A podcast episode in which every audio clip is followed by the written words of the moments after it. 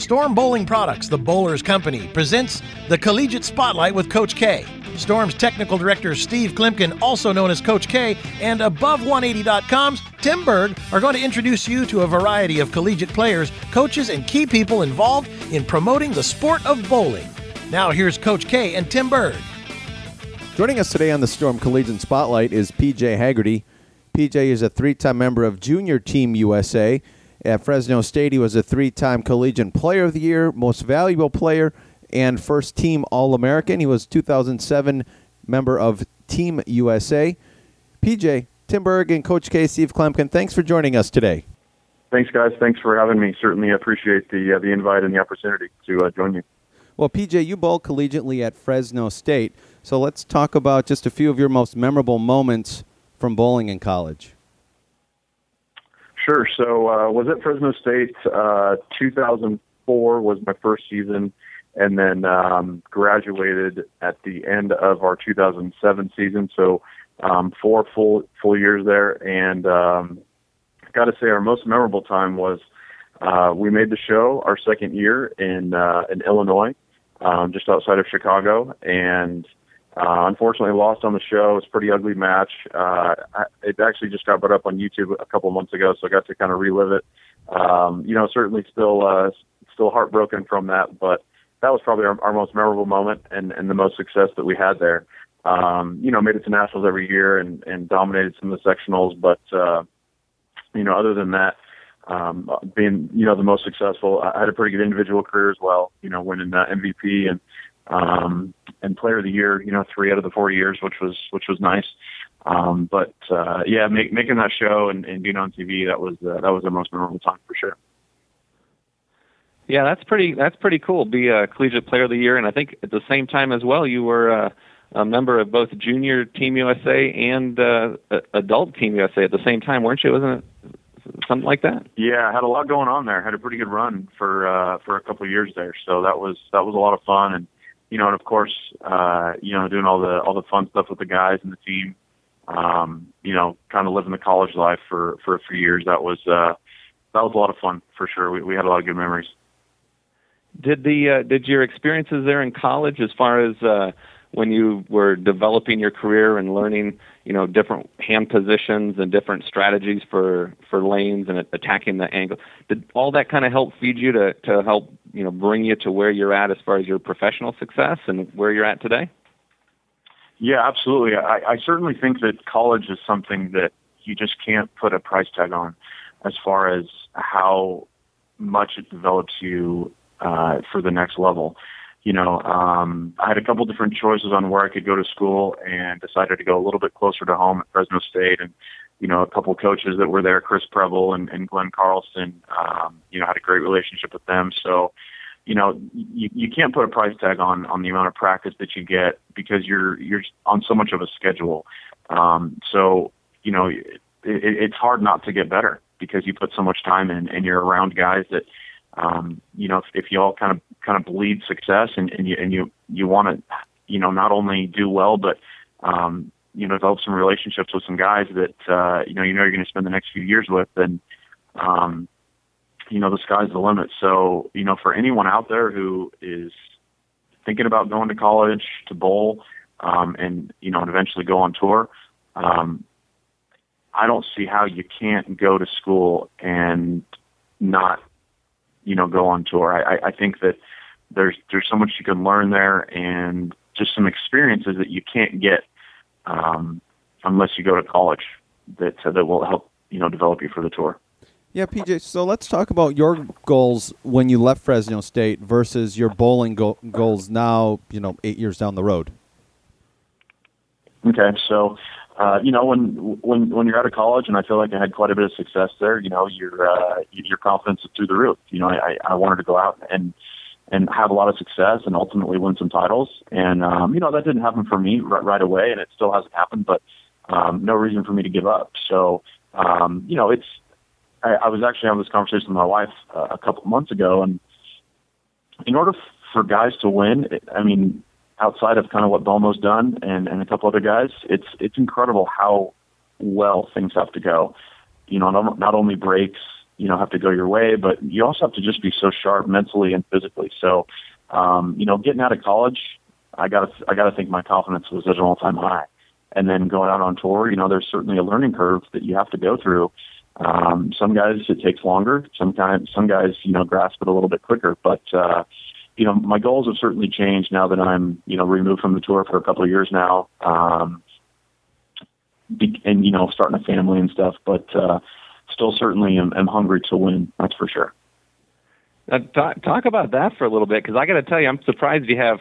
I mean, I can hear the energy you have in your voice, and having a couple of young twins. I mean, all I hear is that you get no sleep, you get no rest. Is that is that right or no?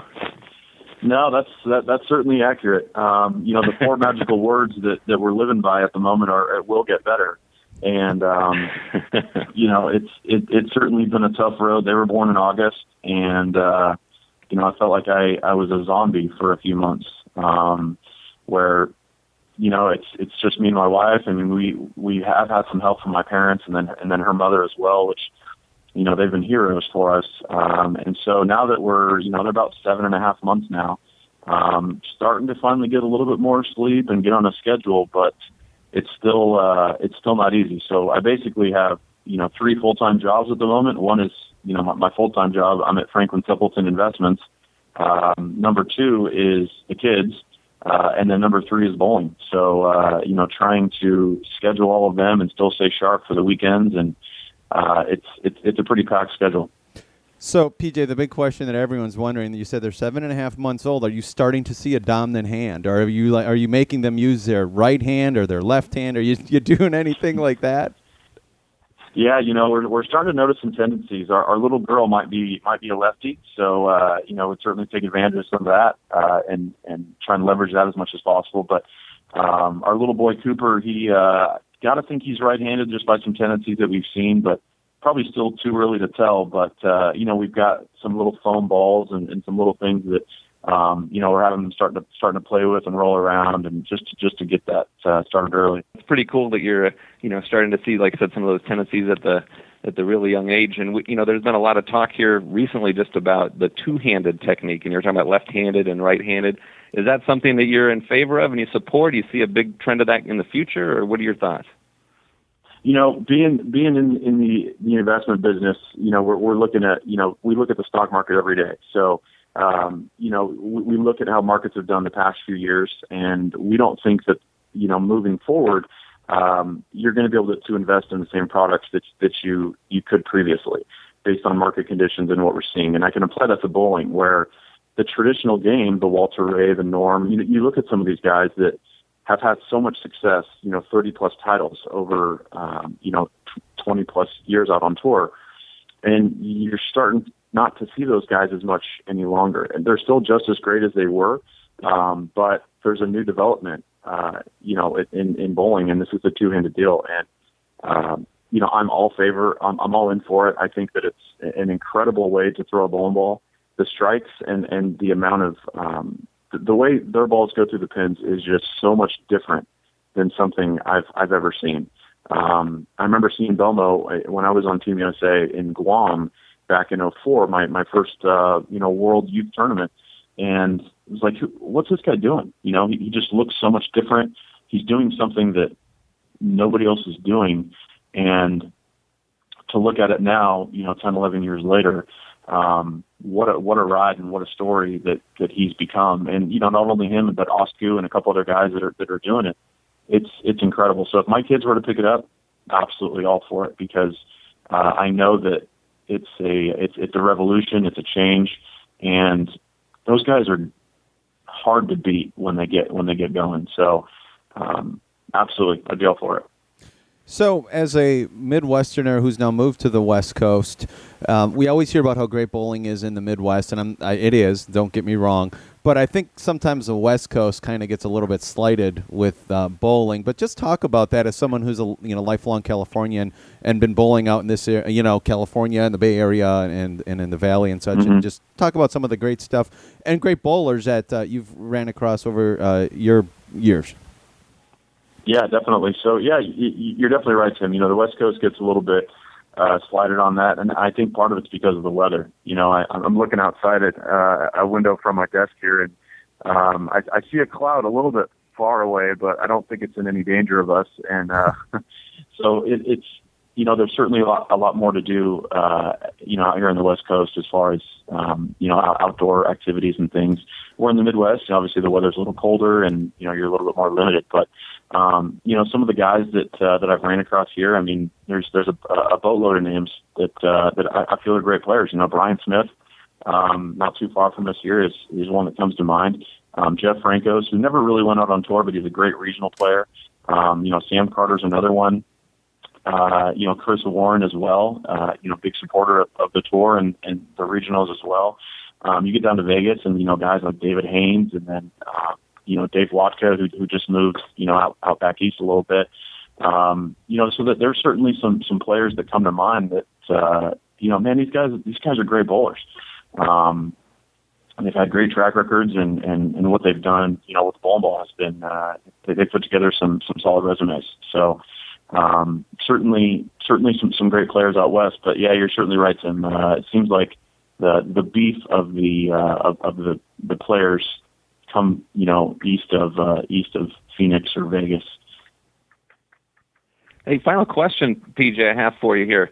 What uh, what kind of advice do you have for somebody who's a you know a high school player who's pretty talented? They've got some aspirations for maybe competing in college and kind of doing and following the footsteps that you kind of created there. What kind of advice do you have for them in terms of you know selecting the right school or you mm-hmm. know trying to develop their game so they can compete on sport patterns better? What kind of what are some of those kind of uh, thoughts and advice you have for them? Yeah, if if I was to uh, you know back in high school and and I know it's a big you know revolution of of how big high school bowling is getting. Uh, got to say, you know, find a coach that not only number one that you trust, but that has a good track record. You know that if you were to ask around and say, hey, who coaches that kid or who coaches that kid, who who you know maybe those kids are really good, um, and and get to know that coach a little bit because you know it's it's part of it's word of mouth. You know, uh, you you, you got to find someone who um, will develop your game. And, and you know, I got to say, uh, there are certain coaches who who aren't built for certain players, which is completely fine. Um, but try and take away some uh, some important, you know, topics that uh, that you know you could work on and, and try and get better. I got to say that uh, when when I was growing up, we didn't have high school bowling, but um, I would watch a lot of PBA shows and, and try and emulate what some of these guys were doing. You know, like Pete Weber's a perfect example. Um, you know, where where he, he could he could do anything to the bowling ball. Um, now, you know, you can see that uh, a lot of guys are starting to do the two-handed deal, so they may want to watch some videos with Belmo and Osku, and um, you know, there's there's a couple other guys out there that are are doing the same thing, and, and they're having a lot of success. So, um, number two, I would say go drill some storm balls. You know, I, I think that uh, if, if you look at uh, the, the past couple of years here, um, look at look at the balls that have been on TV, and that's certainly been been the storm stuff, and they've certainly dominated. So, I think they're doing the right thing, and and uh, seems like this is going to be around for a while, but I think most importantly, you got to find a coach that uh, that will make you better, not only physically but I think mentally as well. Because when you get to the level that we're at, you know, everybody throws it great. Everybody's physically sound as can be, but I think it's between the ears where it makes some of the other guys better than uh, than others. Yeah, PJ, you hit on storm equipment, and I want to get your take on this. What um, what is it that you think makes the storm pieces different from the other companies that that help you out, that help your game out? Well, for me, you know, typically I, I have a little bit of a heavier roll. So I've always liked equipment that is a little bit cleaner through the front part of the lane, um, but it isn't so jerky down lane. I know that, you know, at, at Storm, it seems like they've always known for the stuff that flips. Well, yeah, we can certainly get it to flip. That's, that's, that's certainly something that we can do. But I think that top to bottom, our lineup is, is the real deal. Um, you know, my favorite two pieces out right now are the Crux Pearl and also the Rocket. I've drilled both of those, and I think they complement each other really well. But I think that ultimately lane conditions in, in a in any given block, whether it's you know three games or six games or eight games or what have you, the lanes are going to break down, and I think that's where top to bottom storm really comes through. Is we have you know a, a, a great couple balls for the fresh some some really good pieces in the middle for the transition, and then most importantly, when you're trying to you know bowl those big games later on, um, to what you know to get in the number or extend your lead. I think that's where where we come in um, the most. So for me, at least, with my heavier ball roll, um, I feel like we have the lineup where I, I can get stuff that you know rolls early and uh, and maybe has a little less downlane, kind of a slower response time. And then I think we also have the, the balls where if I need something quicker down lane to to kind of miss um, the early friction to kind of blow through that, um, uh, we're able to provide that shape as well. Very excited myself. That Crux Pearl I have at the pro shop right now, getting drilled up. So I can't wait to uh, wait to get that thing. Uh, especially hearing what you're saying about the ball, and I've only heard great things about the piece itself. So PJ Haggerty, want to thank you for joining myself and Steve today. Absolutely. Thanks for having me.